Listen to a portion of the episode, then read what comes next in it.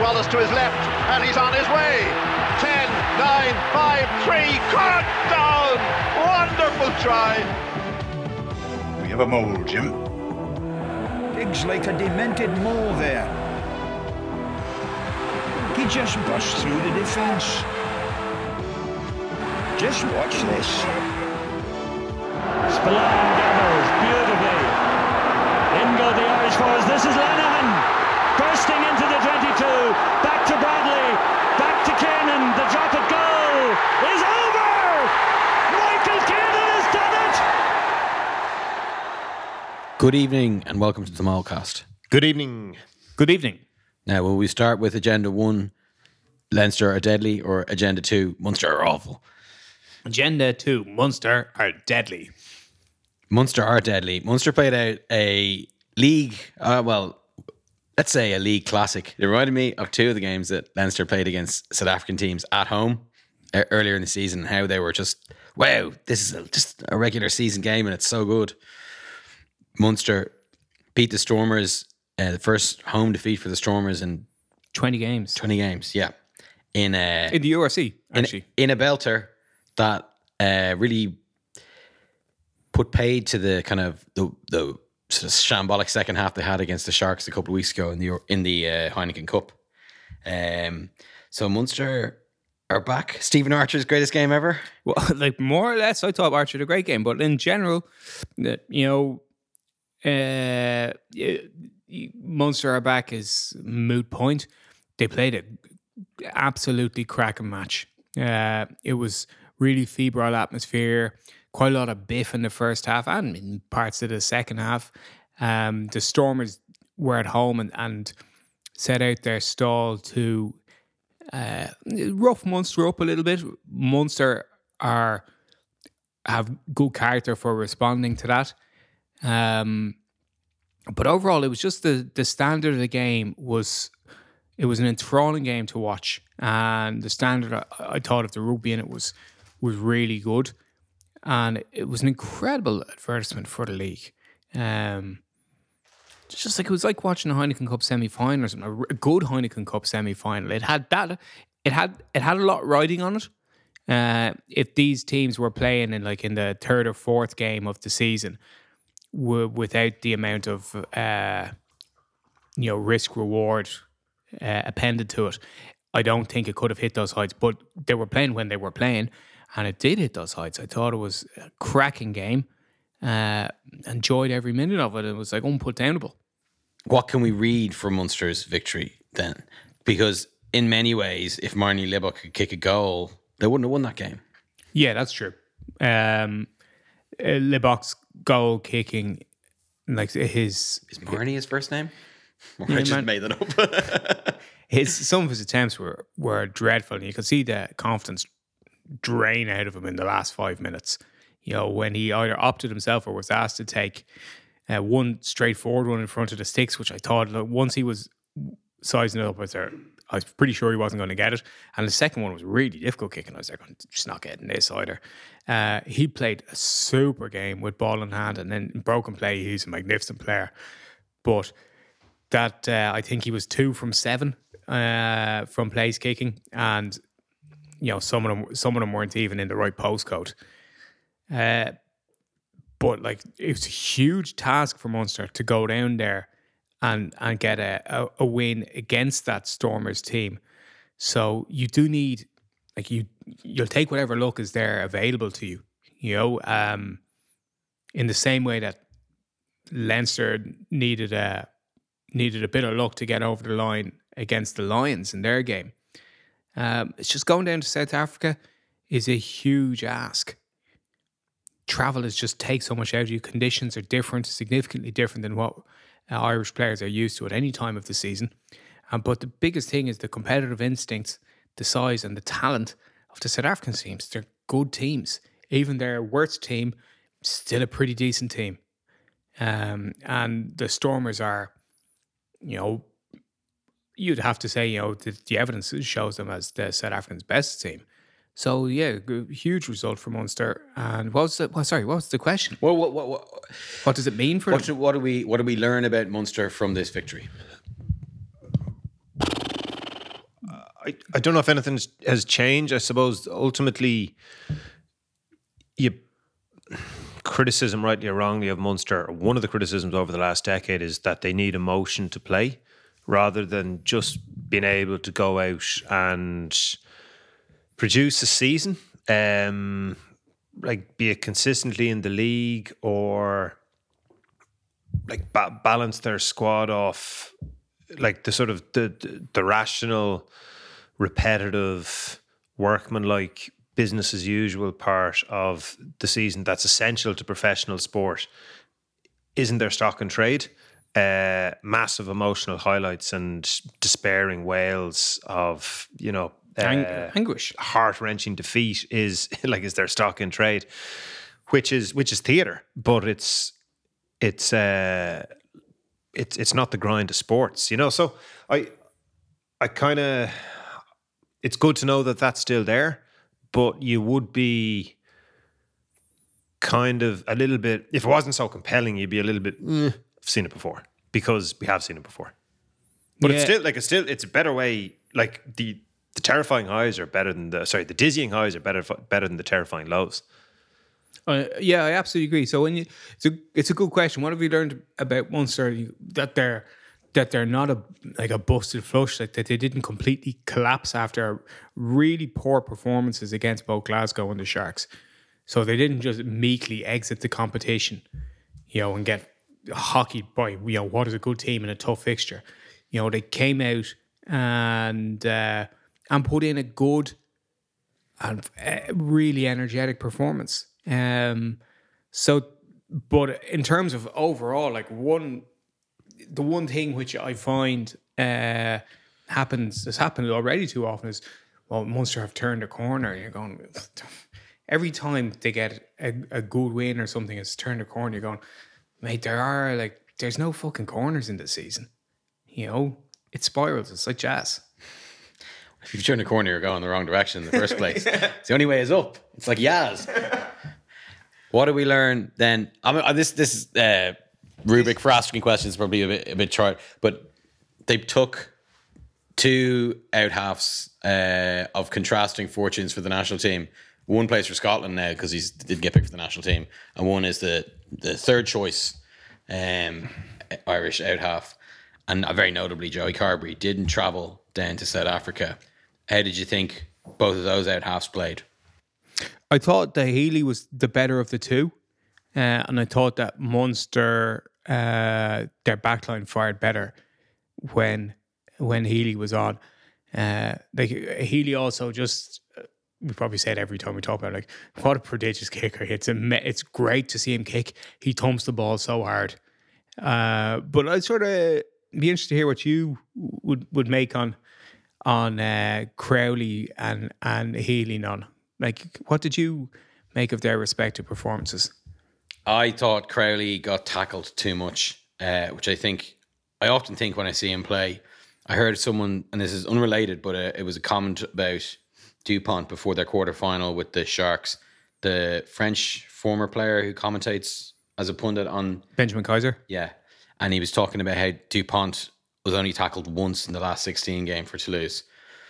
And um, obviously, no, Jack Crowley's not Dupont. He doesn't even play the same position, but he should be the kind of orchestrator of the team if he's playing out half. And he spends far too much time at the bottom of rucks, I think. And it's possibly because he's not always been an out half. He's also been a like a distributing first center as well, who and has a break, so has a tendency to think I could get through there, or this is a good run, I'll get over the gain line. But he needs to not be at the bottom of rucks. I think um, was is, is my takeaway from the last two times I've seen him play. Uh, Healy, yeah, yeah. I mean, I imagine I probably think about Healy the way that um, some Munster fans think about Ross Byrne, that he's like the kind of tall rod, not fast, just kicks. I don't think Healy's in the same class as Ross Byrne. Um, I, yeah, I think he's a good, sensible out half, and I think, I, I think the real noticeable thing is just that like good, sensible out half and like young Tyro are both considered better picks to take on tour than 38 times capped, yeah 27 year old Joey Carbery, Yeah. who, who was brought down to Munster, essentially like like a you know like a, almost like a project player to give Ireland's second out half Yeah, team to run, yeah, and the fact that he can't get in it is is it really sucks for him. I think. Um, what do you and like we talked about this a little bit before and and I've like I was I was thinking more about uh, Simon Zebo when when we were discussing and Simon Zebo obviously didn't make the touring panel either and I was looking at you know you can the sort of the if you take the two sort of either sides of the argument and just push the middle ground aside and just go so either it's the players who are performing badly or it's the coach not getting uh, enough out of the talent at his disposal. And if you if your hand has to tick towards one, which one would would you tick towards? if if you're talking about Joey and Zebo, I think the players. Yeah, Um, if you're talking about like Murray, for example, like you know, playing like a bit of a dud until the Six Nations came around, I just think he wasn't that motivated at the start of the season. I think his sights are set in the World Cup. He knows he'll be in that party. He knows he's a big man for Ireland. Yeah. he's a leader. Farrell has, his- you know, he has Farrell's respect. And then once the Six Nations came into view, I think he he found the motivation he's going to need for the for 2023. Yeah. Whereas I think the second half of 2022, he was wasn't particularly motivated. yeah, Um, and, then with the other ones like Fekitoa, like Frisch, I think is a guy. Uh, uh, I can see why Munster fans love him. I think he's got loads of good habits. Fekitoa is a guy who's struggled and he's been released at the end of the year. To, Benetton. yeah. I find that like disappointing. Like, if the argument is that he couldn't settle, and it's like he's going to go to a country where he doesn't speak the language. Like, Apparently, his I think his partner might be Italian. well, there you go. There, I don't Yeah. know that. Um. So yeah, that maybe that maybe that's as simple as that. But like he's a all black big signing, and it's been pretty disappointing. Yeah, Um. What do you think? I think there's too many examples for it to be all individual players. So, you know, you, you have bucket of them, and each individual is going to have their own story. So, like, you have to accept that. But it's it's a bit of a feature. It's a bit of a feature, particularly um, the fact that the guys are experienced, and it's only obvious when they're experienced because you can't sort of point towards, well, like you know, why is this twenty-one year old like not starting? like which which twenty-one year olds are starting? yeah, Um, but it, yeah, like I mean, I guess well, the question has been asked. The question has been asked. Like it, it's it's a trend. It's it's a feature of this season of how can you not get the best out of experienced players yeah, because like you have a number of them, and they're not all guys that you've signed. So is it that they're not guys that you signed? Is it guys that you think are on the way down and you want to build your own project? Is it just a complete another personality clash? Is it that you don't fancy trying to teach old dogs new tricks? Is that they're not your style of players? Is it a combination of all of the above? I don't know, but it's it's there. Yeah. Because I think it is there. Like I was saying to you earlier, that um, Zebo's the one who Zebo and Carbery sort of stood out when I saw the squad being announced because Zebo's played very little for Munster this season and he's another year left in his contract. I think he's played in five competitive games plus the South Africa game. Um, now last year he had a slow start to the season. He got he was injured, plus he got red carded in the game. If you remember, he got a ban, I think against Ulster. And after four games for Munster between September and December, he re-signed for two years in January. So this was this period after Van Graan had left and before they'd announced re-entry. It was a four-month period. So um, the timeline was that Larkham announced that he was leaving at the end of the season in November, end of November. Then Van Graan was middle of uh, December, and then uh, Ferrari was middle of January, and then Rowntree was announced in the middle of April as a new coach. So uh, this quite a long list of players were re-signed in because that's his contract season. You know, mid-November to mid-January, end of January. So a lot of players were re-signed then. You know, by who? You know, essentially the professional game committee, I'd imagine. Uh, but Zebo got got given a, a, a two year deal on the back of like not great. But in the end of the season, when you looked at who Munster's top try scorers was, it was Simon Zebo, uh, who scored nine tries in 13 games, and Jack O'Donoghue, who scored nine tries in like 26 games and was Munster's player of the year. So like Zebo's like still can score tries, can run, pass, kick. Like he's still a good player. So the the issue, like, I don't think he's maybe maybe I don't think he's like good professional habits in terms of you know looking after himself in the same way that other players do. But I don't understand how he's gone from being Munster's top try scorer one season to being like absolutely uh you know Yeah, totally peripheral. outside the scope of works like Totally peripheral. um, and if it was only Zebo, I'd go, oh, it's, this is a personal disagreement, even though, say, Prendergast had worked with him before in, in Racing. But then when you go, well, Fekitoa hasn't done well, and maybe that's just settling. But then Carbery's like gone backwards and going. And then Prendergast dropped uh, Conor Murray after Christmas.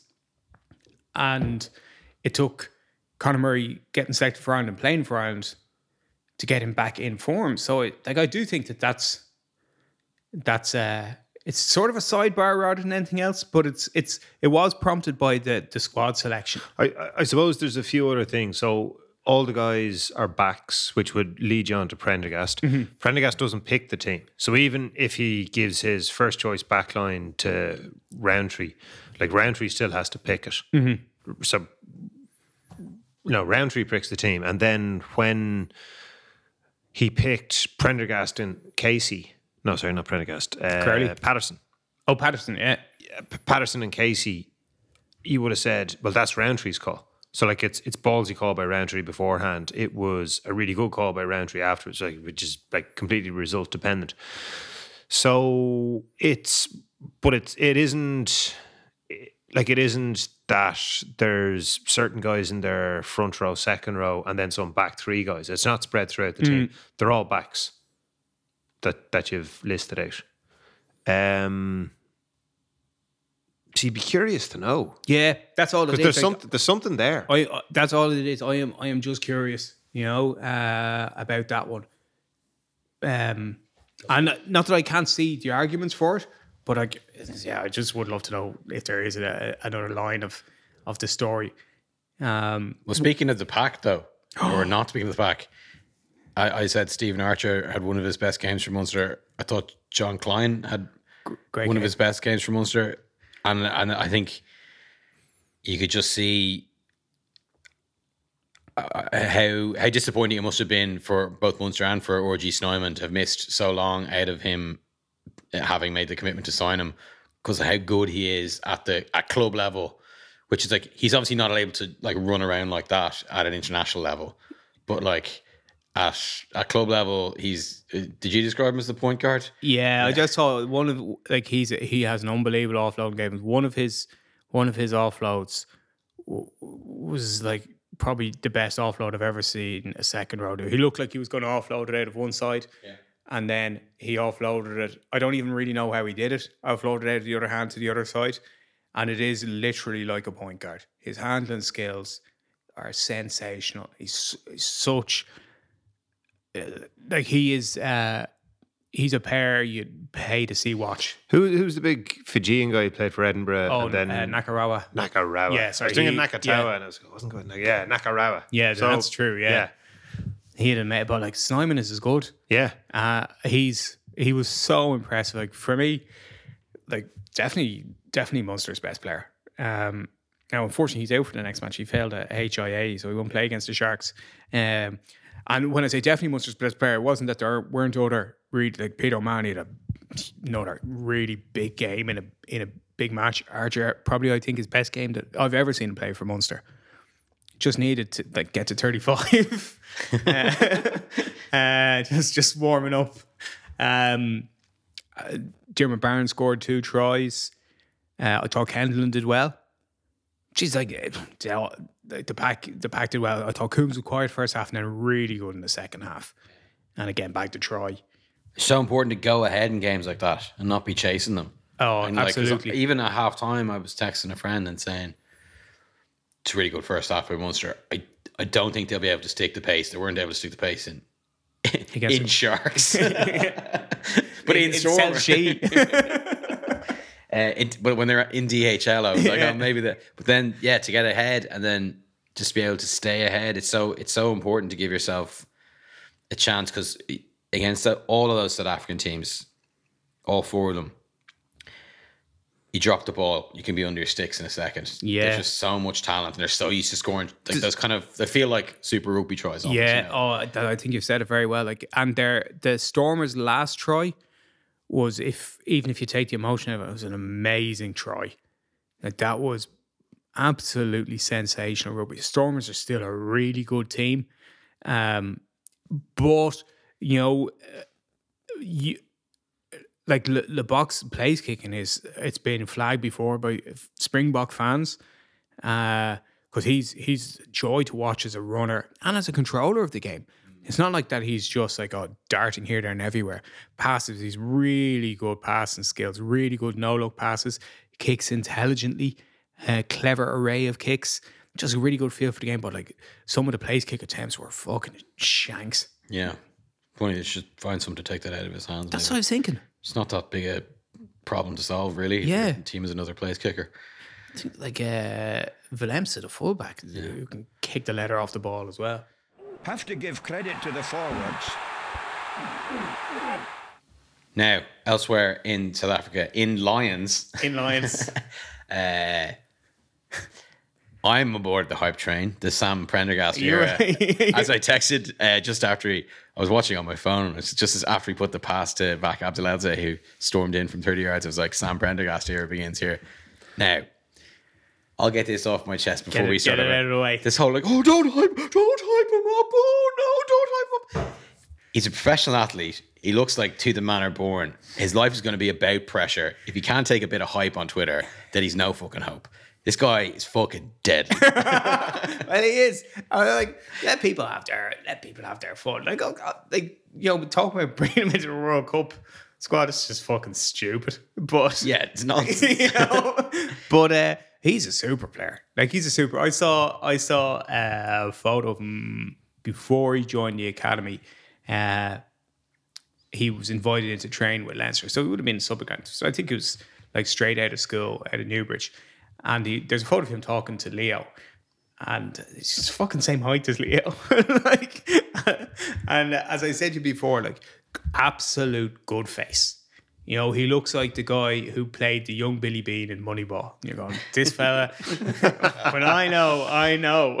you know, five tool player. So, uh, I, and I remember I saw bits, uh, bits of him when he was an under nineteen playing for the twenties in the summer. I just going, Jesus, this guy is so composed. And if he only had the composure and the calmness, he'd still be a good out half. The fact that he's like six foot four, kicks the ball beautifully, and his brother's an international blindside, is they're going like, and his and his old man is you know either second in command or head or was head of the Ranger wing. You're going like pretty good stock there, and uh, and like his his performance down in Lions was like one thing which really struck me about that game was like how super fucked all the Leinster players looked after about six minutes. Like Vakh had his try after like 80 seconds. And like he was goose. He was just like fucking roll me off.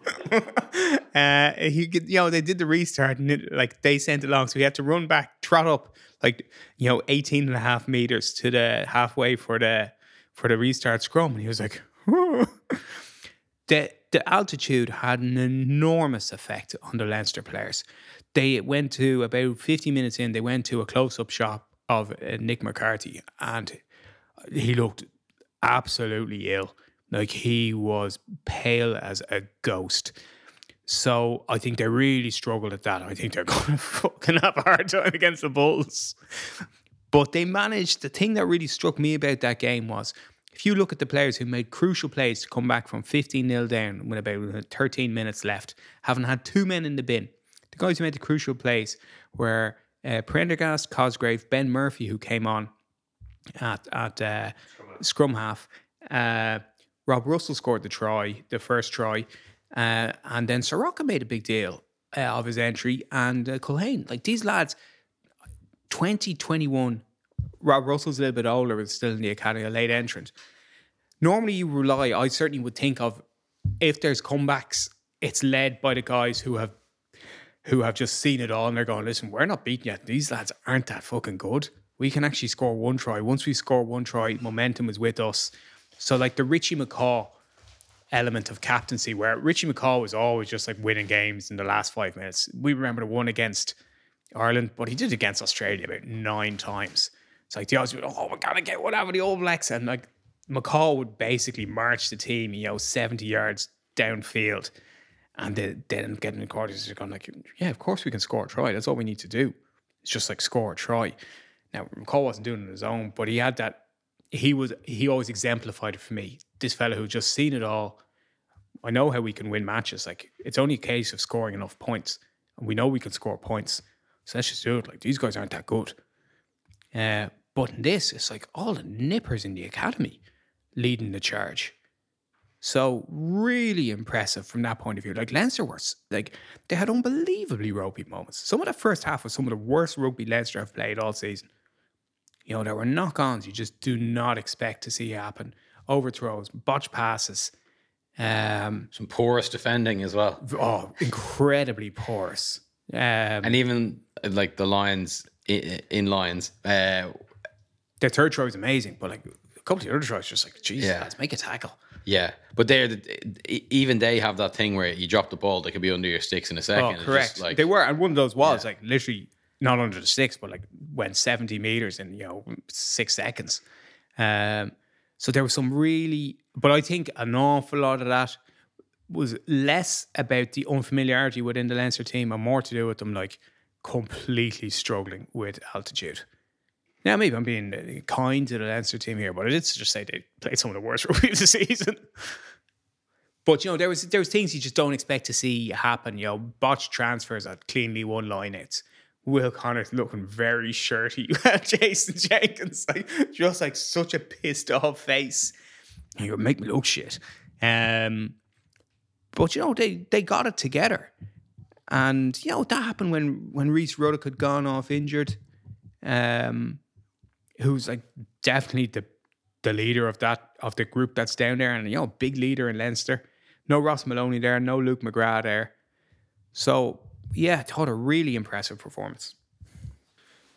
very positive tour already for so many of those young guys because it's so identifiably their tour. Like you're saying, Rhys was there, Dave Kearney's there, uh, Will Connor's an international, but you know, Dave's Dave's going to go to Chicago at the end of the season. So most of the pretty much everyone who was on that tour is young and they're all down there together and they'll all be able to point back as a group and go, you know, this match was a really big match for us and take a lot of confidence from that, from the fact that they've they, they beat the Lions um, in in Ellis Park. Which can you think of?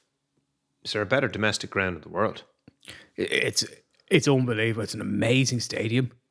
It's like an incredible looking stadium and uh, and a fucker of a place to play. Yeah, I mean it's it's it's the fourth test venue. Like Yeah. it's you know that's where you get brought. It's it's the World Cup final. That's um and then I thought I thought Prendergast was very good. Very, very good. For a guy who's an under twenty out half. Um in fact, like the, the obvious thing for me to do is like just to start with the criticism that I'd have of him. I think that he has to learn or he has to get into the habit of following his run when he's made a pass rather mm, than stand pass and and deliver. stop, the Yeah. stand and deliver. But his his range of awareness, like his range of kicking and his range of passing, is very very good, and he's got a great awareness of the pitch around him, which is I'm not. It's not that it's uncoachable, but it's the like it's a manifestation of very good coaching and a very coachable player. So guy who understands the game. Like Stuart Lancaster will talk about coaching, and he gives a story about look at Frank Lampard. You know, he he plays that clip. He refers to that. He says Owen Farrell's very good at it, um, and Lampard was steeped in football. He says like George Ford is very good at it. So like Owen Farrell's dad, Andy Farrell, George Ford's dad, Mike Ford, like international coaches, and then Frank Lampard is still in my eyes. Frank Lampard Jr. whose Junior, uncle yeah. was Junior. Fat Frank is um, Harry uncle Harry Redknapp. Yeah. So it's it's like it's it's a it's a true blood, like it's a Slytherin move, you know. I, I, Nick ju- McCarthy looks like Draco Malfoy. I don't know any of these references, unfortunately. I think the thing that strikes me with um, uh, Prendergast in the limited time I've seen him play is that when he has a penalty advantage, he always does something really smart and aggressive to try and get a try. He doesn't fuck around doing a bunch of phases. He's like, we're either scoring off this little chip kick, and they're usually pretty good, or I'm trying to go big skip, risky pass. Yeah. Or it's you know he just straight goes to the shot to nothing and does and has a bunch of ideas about what to do Yeah. Instinctively as in like you said he sees the pitch around him very well Yeah.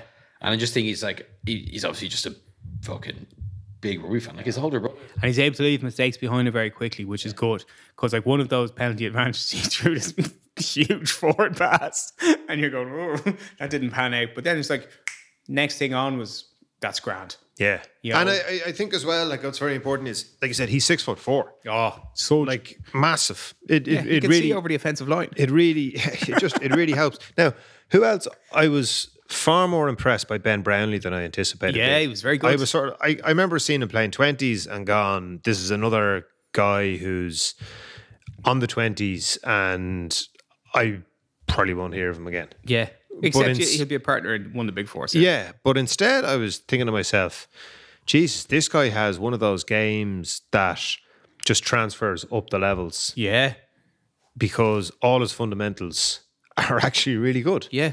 And I probably didn't appreciate it watching him play 20s because I thought Jude, po- he was in the same team as Jude Postlethwaite, wasn't he? Yeah, so it was himself, uh, the Fionn, Fionn Gibbons, who's now at Munster, ended up playing on the wing, who's a centre from Castleknock.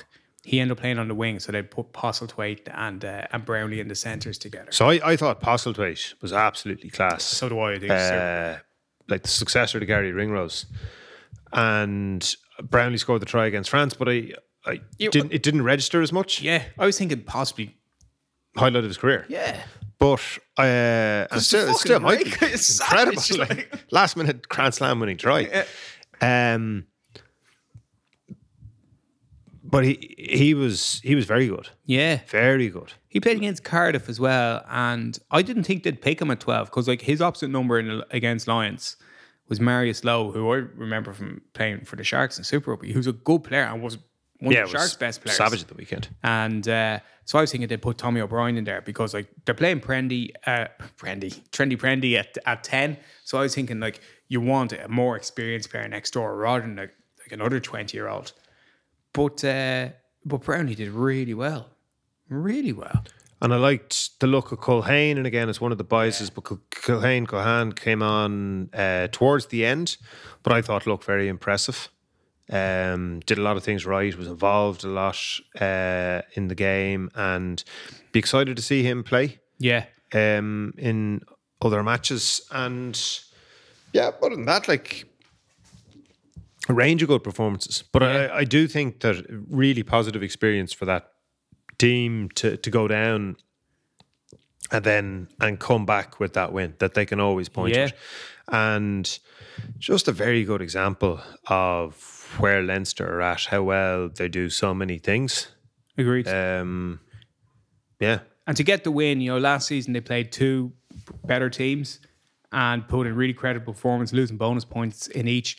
At that stage, they needed a losing bonus points from one of those games to get the first seed spot. And this, this is like there's nothing at stake for Leinster here.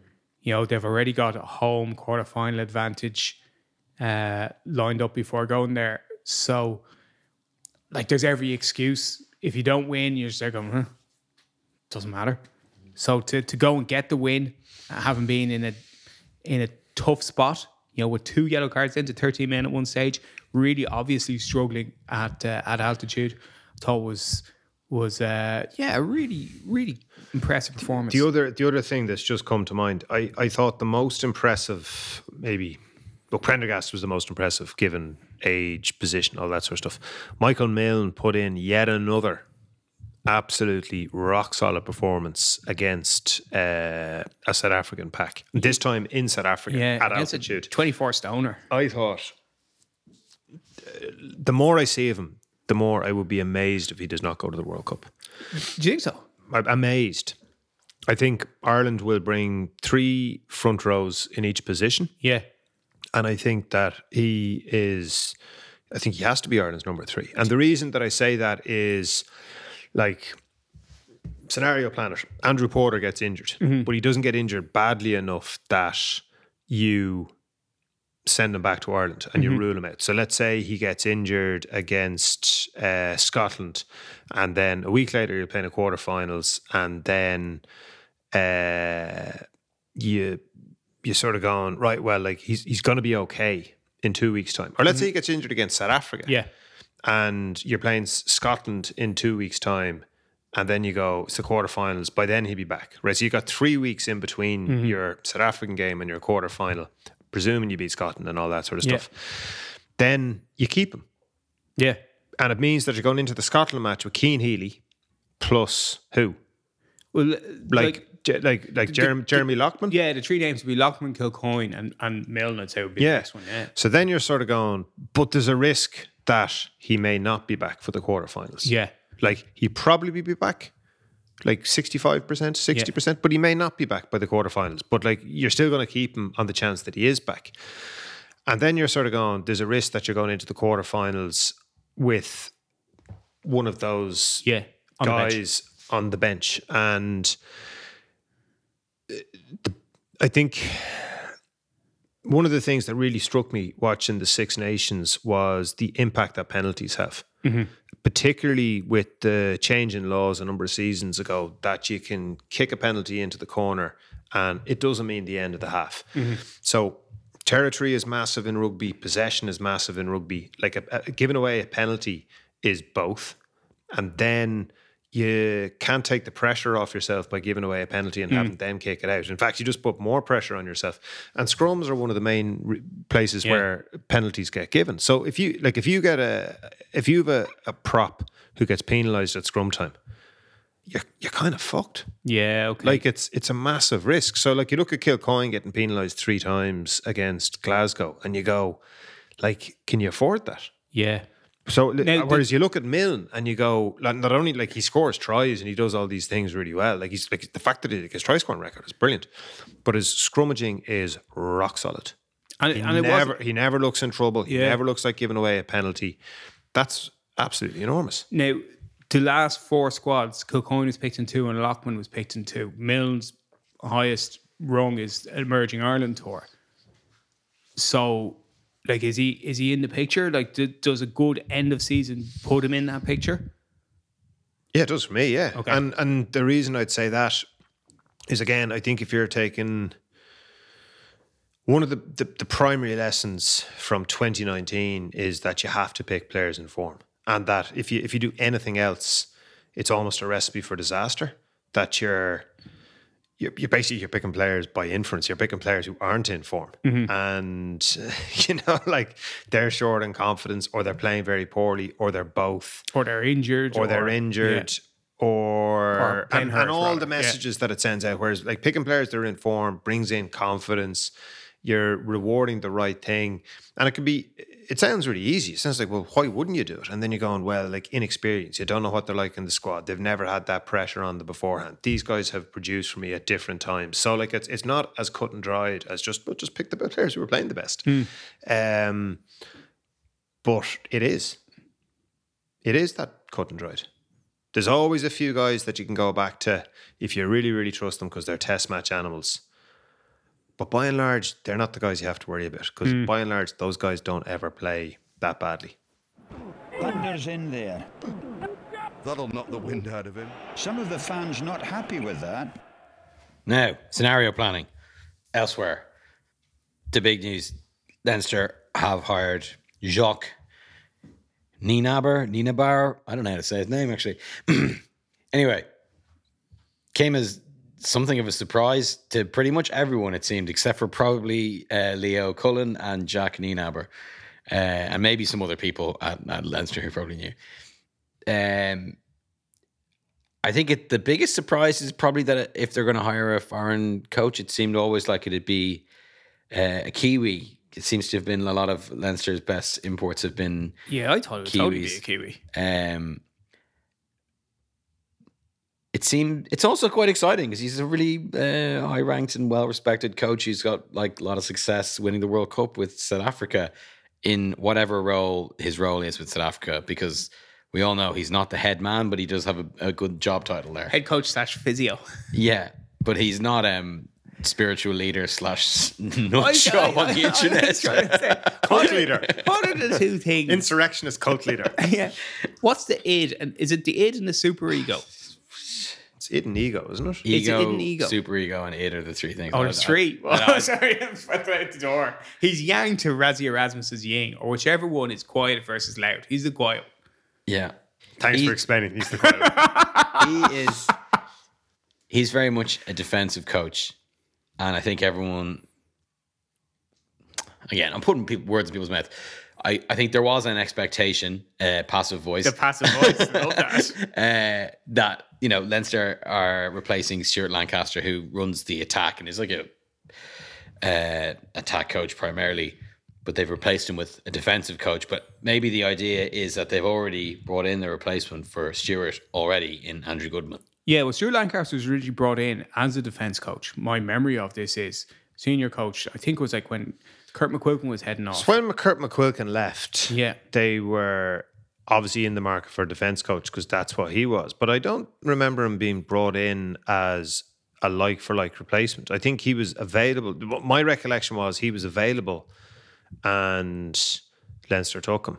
yeah, maybe. again, like obviously, Yeah. but uh, he and he was look, he was he was able to do defense, but he was announced as the senior coach. Like they they always he, he always had that. Yeah. you sort of go, well, if what's your job? Like if, if Leo's the head coach, what does that make him? And they never announced him as attack coach or defense coach or Yeah. forwards or backs or any of that sort of split. He was senior coach. Um, and the he, he was a national team coach and I was really struck so my assumption was that Leinster would hire like relatively speaking an up and coming guy or a guy who'd done a comparable job at uh, in the southern hemisphere so like Leon MacDonald Yeah, yeah, we all told Liam McDonald. was was the obvious candidate, and Yeah. you're sort of going, oh, it'll be Liam McDonald. And then I sort of thought to myself, oh, sure, or, or will they give it to Goodman and you know hire like Scott Fardy or someone like that, like a former Leinster player, or would they go looking for Felix Jones or like, again Yeah. like a former Leinster player, but a guy who's experienced and sort of mold their coaching panel around that and Or no, McNamara was another guy who or I no thought. McNamara. Yeah, yeah, yeah. And I, I didn't have the imagination or the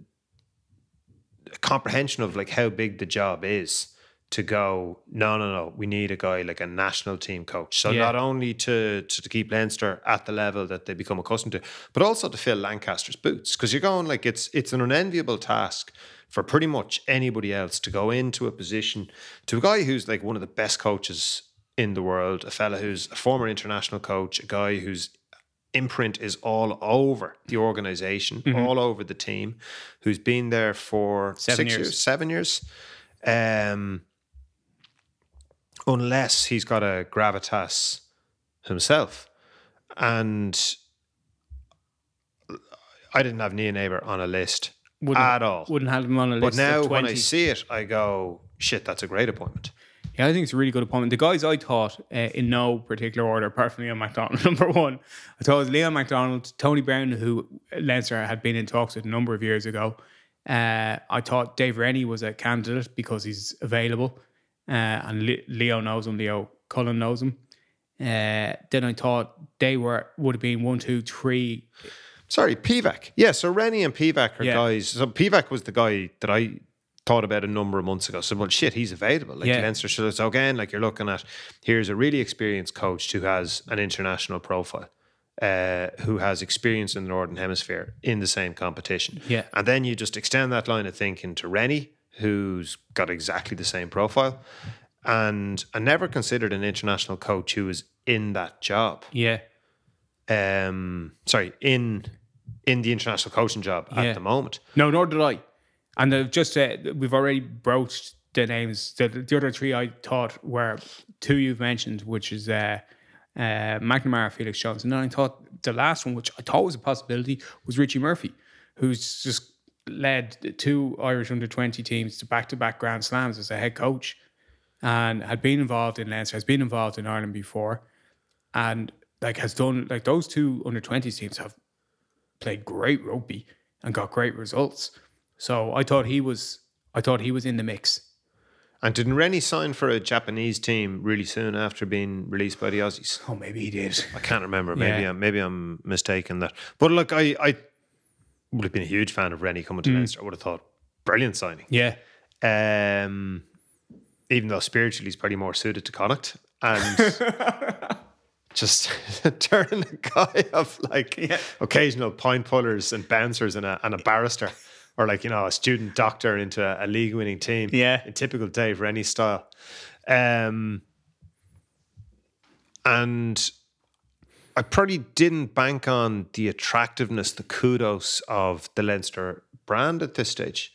I like there's there's still a bit of me that thinks of Leinster as Donnybrook and Chris Pym, and Yeah, it'll always be a bit of Chris Payne. and there, you know, and yeah. there'll always be a bit of that there. said, that you know, said, like, he's- Chris- when you've Chris been was when you've for been there as long, but you sort Yeah. of go like, ah, you know, that's that's Leinster. You Yeah. know, like that's whereas eh, maybe for a certain age and a certain cohort of people it is, but like that age and cohort are in the minority Yeah. of of what follows Leinster now, which is the Aviva and multiple league winning teams and a team that's almost consistently in the semi-finals of European competition. So uh, I guess it's an example or a manifestation rather of how well Leinster has been run over the course of the over the course of Leo's and Mick, Mick and Leo's. Now, Yeah. I, I I I am interested because I've heard absolutely nothing, with one exception, about Shane Nolan's time at Leinster, of how much input, if any, Shane Nolan as the chief exec have. Because at this stage, you sort of go like, does Leo not just do everything in Leinster? Um, he seems to. Um, whereas if Mick was there, you would have gone, oh well, Mick must have done something. Like certainly when Cheika was signed and Joe, was signed, yeah. like Mick's fingerprints were all over it. Um, and there's a bit of a backstory, you know, to to both of them, I presume. Yeah. With Lancaster, it did look much more like Leo's, but again, you sort of presume, well, Mick must have had some sort of input. Um, and you just wonder with Shane Nolan, like, what was his input? I mean, being, being charitable, I would have said that he would have encouraged Leo to think as big as possible uh, in his list and gone, like, who do you really want for this job? If you could have anybody in the world, not just anybody that you think is Yeah, available, yeah. you could have anybody, who would it be? Um, and then go down through it like that. I don't know how he operates, but like I said, if I'm being charitable, I would say that that was the approach that he took. Yeah, the other thing about Leinster as well, which is sort of worth bearing in mind, is you look at uh, it's it's a stable, it's a stable outfit.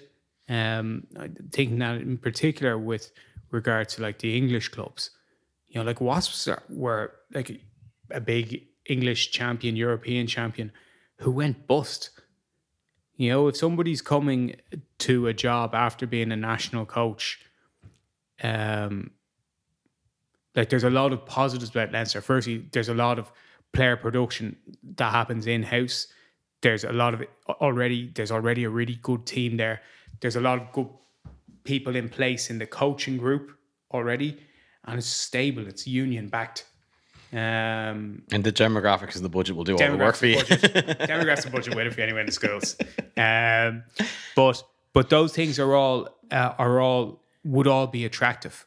Like I don't think that coaches, a, a lot of coaches do end up doing three years and then moving on, but I don't think that's necessarily out of choice for most of them.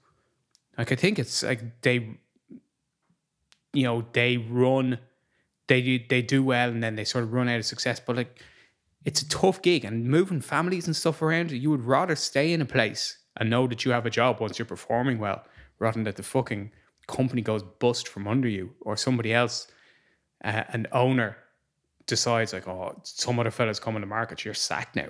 Yeah, there's somebody newer and shinier around. Uh, so look, Guy Noves at Toulouse is Always the person I think of, yeah. you know the the obvious comparison point. And what else? Like, go, so let's assume that it was ninety percent Leo, and you think I remember going to watch a training session of Leo's a number of years ago, 2016, late 2016, 17 season, and looking and going like, what the hell does Leo do? Like he took a few lineouts. And I go, geez, like the lineout's the worst part of Leinster's game at the moment. like Stuart Lancaster must do all of this. And I think there was certainly uh, like a strain of thought that just went, it's all Stuart. But you look at how Lancaster got the job and you go, Cullen. And then you look at how Nienaber got the job and you go, Cullen. And look, Nienaber's done nothing, but his CV is excellent. Mm. So you presume he'll be good. And then you think to yourself, look, these are the really big strategic decisions that you live or die by. And Leo's made both of them and he's executed and got them right. And you sort of go, like, the rest of the stuff he doesn't need to do. In fact, he needs to avoid getting bogged down in all the detail and all the all the bits that will keep him at a certain level and really just like free himself up to do as much of the strategic stuff as he possibly can. And he's managed to do that really successfully, Amazingly which is why he's had the run of it that he's had. Like he's been there for so long, and the team or the organization only seems to get better. So, uh, like at, at this point, um, you've got to say extremely good appointment. Yeah, and, and also just super interesting. Really interesting to see how we do. Like the other things, which I think I'm not sure if you mentioned like the positives, uh, other positives for Nienaber is like he's familiar with Ireland because he coached here and lived here before, and he's also like the South Africans are the like they're the champions in the URC. They're con- The apex predator in our ecosphere now. that's that's exactly That's it. Yeah. So getting the inside information Look at the names: Lions, Sharks. DHL. um, so like that's what you know. One of the things about Joe Schmidt getting hired was he'd coached in France. Uh, we were like that's they were the teams that we lost to a lot in European competition were French teams. I was like he brought in information about the French league to Leinster, and and Nienaber would bring information about South Africa mindset, all of these things which can be very difficult to parse unless you're directly familiar with them he that's another another strong element. So yeah, really interesting point. I think he carries himself very well. uh, Just while we're going gushing over Jack Nienaber, like the Lions uh, South Africa tour was like one of the worst rugby experiences of my fucking life. Not that I was on it or anything, but just watching those games was painful, and it was full of controversy. And he, if he wasn't at the epicenter of it, he was still in right in the middle of it. And I, I think he came out of that without any. Uh, blemishes on his character, unlike his his boss who got fucking banned from rugby basically, and the lines were shit. So the two the two big personalities, like Gatland damaged his reputation massively with a absolutely shit game plan, and you know a dreadful tour, horrible tour to watch, and then Erasmus disgraced himself with his carry on. So um, and Nienaber came out of that like with a win and with no baggage. yeah. Nienaber. yeah, we're gonna have to. I mean, it's gonna be a big learning for us. Some of the fans not happy with that. Even more scenario planning. Leinster have. Uh, well, what have they done? You tell me, because I, I only I only know it from a press release. So I mentioned Shane Nolan's name there, and you sort of go, I, I think he's involved, but like maybe not. Who knows? Um, he's incredibly low profile to the point of being non-existent. But there was a few weeks ago, Leinster announced, and I feel like this is just at the at its it's past its best by date. This story, but like no one's mentioned it apart from Leinster in their in their own press release that they. Uh, announced a partnership with Syracuse University in in upstate New York. And I sort of went to myself like, what the hell is that? That if but it's completely different from anything that went before it. So if I would associate Mick Dawson with anything, it's that he knew everybody in Leinster rugby, like across both professionally and then in All the the province, clubs. all the lads in the clubs, and he had this incredible domestic range, and like he'd remember them, and he'd Yeah. he'd have a story with them. They'd remember him, and he'd say hello to them, and incredible ability to uh, to keep the whole sort of show on the road. Incredible network of contacts and ability to get people to do stuff that he asked them to do. Whereas, like I said, like Shane Nolan is incredibly low profile, and this looks like like a hookup with an East Coast American university with no discernible professional rugby pedigree whatsoever. Like, and why would they? Um, is really odd, and you kind of go like, so how's this? How's this going to work? Like, what's going to happen? But also, it's it's so left field to go. This is not something that anybody else has done. This like this could be a stroke of genius. This Yeah. this could be a hookup into an enormous market that is you know virtually unmined. Well, they're going to host the World Cup, the USA. They're going to host the World Cup. Uh, players have been going over like to, to Major League Rugby for a number of years of, you know, various experience and pedigree. So if you look at like Harry, no, sorry, no, um, Adam Byrne and Dave Kearney are going to Chicago Hounds at the end of this season. yeah. Um, and like Harry McNulty, is it Harry McNulty? Mc- McNulty, who's been playing hooker for the club for the first bit, was playing with the Giltinis. Yeah. And he played up to Christmas and then With Matt Giteau. with and he played with Matt Giteau. So you're going like it's like it's an it, it's it's a competition that's at an incredible stage of its of its gestation. Yeah. Classic Um, Cosmos era. yeah. Um. So, like, there appears to be more upside than downside to it. Um. So look, it's it's just worth saying in in order to highlight that like it's it's just kind of odd looking. But maybe I just I don't see it whatsoever. But then uh, to go back to it, more upside than downside oh, I think here. so, yeah. Because like it- it's a great deal for Syracuse. Yeah. I can't imagine it's cost, costing Leinster a whole Josh. And who knows what might come out of it. Yeah. Like the who knows. We'll revisit it if there's any impact whatsoever. Yeah. At least we can come back to it having referred to it initially. One thing I learned about American sports and universities is there's two types of sports. So the varsity sports are funded by the universities, uh, so they can have huge money poured into them. So they're typically American, the American sports like the big four: football, hockey, basketball, and uh, the other one, baseball. Uh, and then athletics as well, and say wrestling would be another one. But then, so there's varsity sports and then club sports. So club sports would be run by the students. Now they have money that is given to them by the university, but it's not anything to the same extent as the varsity sports. So rugby is a club sport in most universities. Like Joe Biden would have played club rugby when he was in Syracuse, uh, but it's like it, they don't get like they don't get benefactors giving them like 19 million to build a new fucking you know new like a squat rack room or something. Know? fucking if Dave Kearney plays them, they might get 19 million. the Department of Defense or something like that. uh, okay. But I, I, I guess just on that, there, there was an article about, and I'm going to go all Johnny Giles on this and mispronounce the, the Nigerian name. Is it, is it Rhasidat Adeleke? Adeleke, yeah. Adeleke, yeah.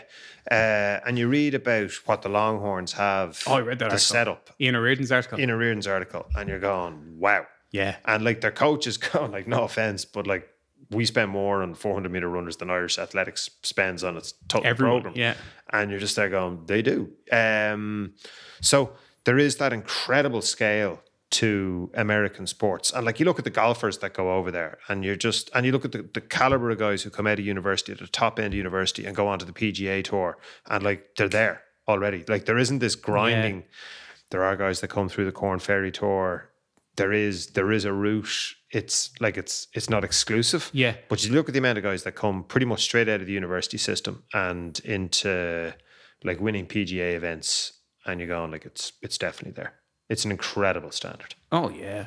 And it's not all like benefactor money because the fucking fees are enormous. Like people are paying tens and twenties of thousands per term to be there. Like there's just so much money swishing around. Yeah. Just like Leinster. So, last one. All this money swishing around.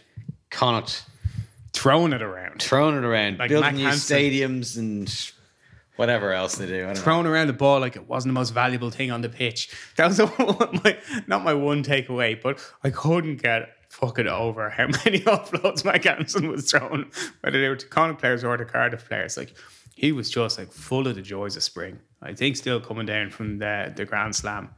Uh, really another really enjoyable game. Um, on at night time in Connacht when they had the disco lights going for tries and for introductions. I thought that uh, probably Connacht's you know, one of their, I would say, probably their best performance of the season. Now they had probably their best team of the season out as well. You know, they'd Bealham back, they'd Bundee, like they're, you know, it goes Bundee. It's so like Blade, Carty, Bundee, Tom Farrell, uh, Mack Hansen, Kilgallen and Tiernan O'Halloran. Kilgallen had a great game. Um, and he's so fast and tall. Tiernan O'Halloran must have played about 300 games for Connacht It's like 250 or something like that, 240. He's resigned as well. Uh, so like their backline is is really threatening and like they were effervescent on the night. Now they were far from flawless, but really exciting. Like I, and then the other the other in in the pack, uh, Niall Murray, uh, who is just like such fucking unbelievable spring heel jack at the line out. Like their line out gave Leinster, uh, you know, nightmares because he just gets up in the air and stays up there. Like he's he's like hollow boned or something. Not in the drinking sense, but in the lightness sense, like a bird. Um. So yeah, that was a great game. I I wasn't sure. Like I thought that, you know, Connacht would hold no fear for Cardiff. Like Cardiff are like a, a team like not at the peak of their powers, but like they had Faletau on their team. So and and and should have gone like they've got Faletau, one of the best, one of the best Welsh players ever, and you know they've got their two really big young centers. They've got like Reese Priest, they've got quite a lot of good players in their team. They have no fear of Connacht. They're used to playing on a plastic pitch. They they still had something to play for in terms of European qualifications. As they're going like, I'm not sure Connacht are going to get over the line this, and instead they fucking romped over the line very handsomely, and uh, and gave a great send off there. You know, a number of players who departed. And this is their last home game to go to Glasgow for the final fixture. Glasgow already safe in fourth. Um, Glasgow were, I thought Glasgow absolutely shred the Scarlets on the backs of their respective teams' two performances, whereas they crept over the line at at home and they go. Mm. I thought Glasgow were like looking like the form team coming like a train on the on the base of their performance in the first half against Munster, but like that was a fucking nothing, uh, nothing performance against the Scarlet. So I don't know if, if I don't think Connacht can turn over Glasgow in Glasgow, but with Glasgow already secure No, in Warriors. in Warriors, Warriors den. Um, like I, I just don't know how that's pan. Like this league, like it's. I'm looking at it now, and you know, first place is locked up f- for, you know, it's been locked up for weeks. Uh, but there's still a lot to play for. Like Ulster now second, uh, whereas I thought, like I thought the Stormers would beat Munster. I thought it'd be tight and they'd be four one in match points, you know. But that's gone the other way. Um so like there's there's just a lot of there's a lot left in it, a lot of jeopardy left. You see this tie I have with a shamrock on it? This was given to me by one of these guys right here. Was a hell of a rugby player, and they beat the hell out of the black and tans. Oh God, it was. But, but it was when you.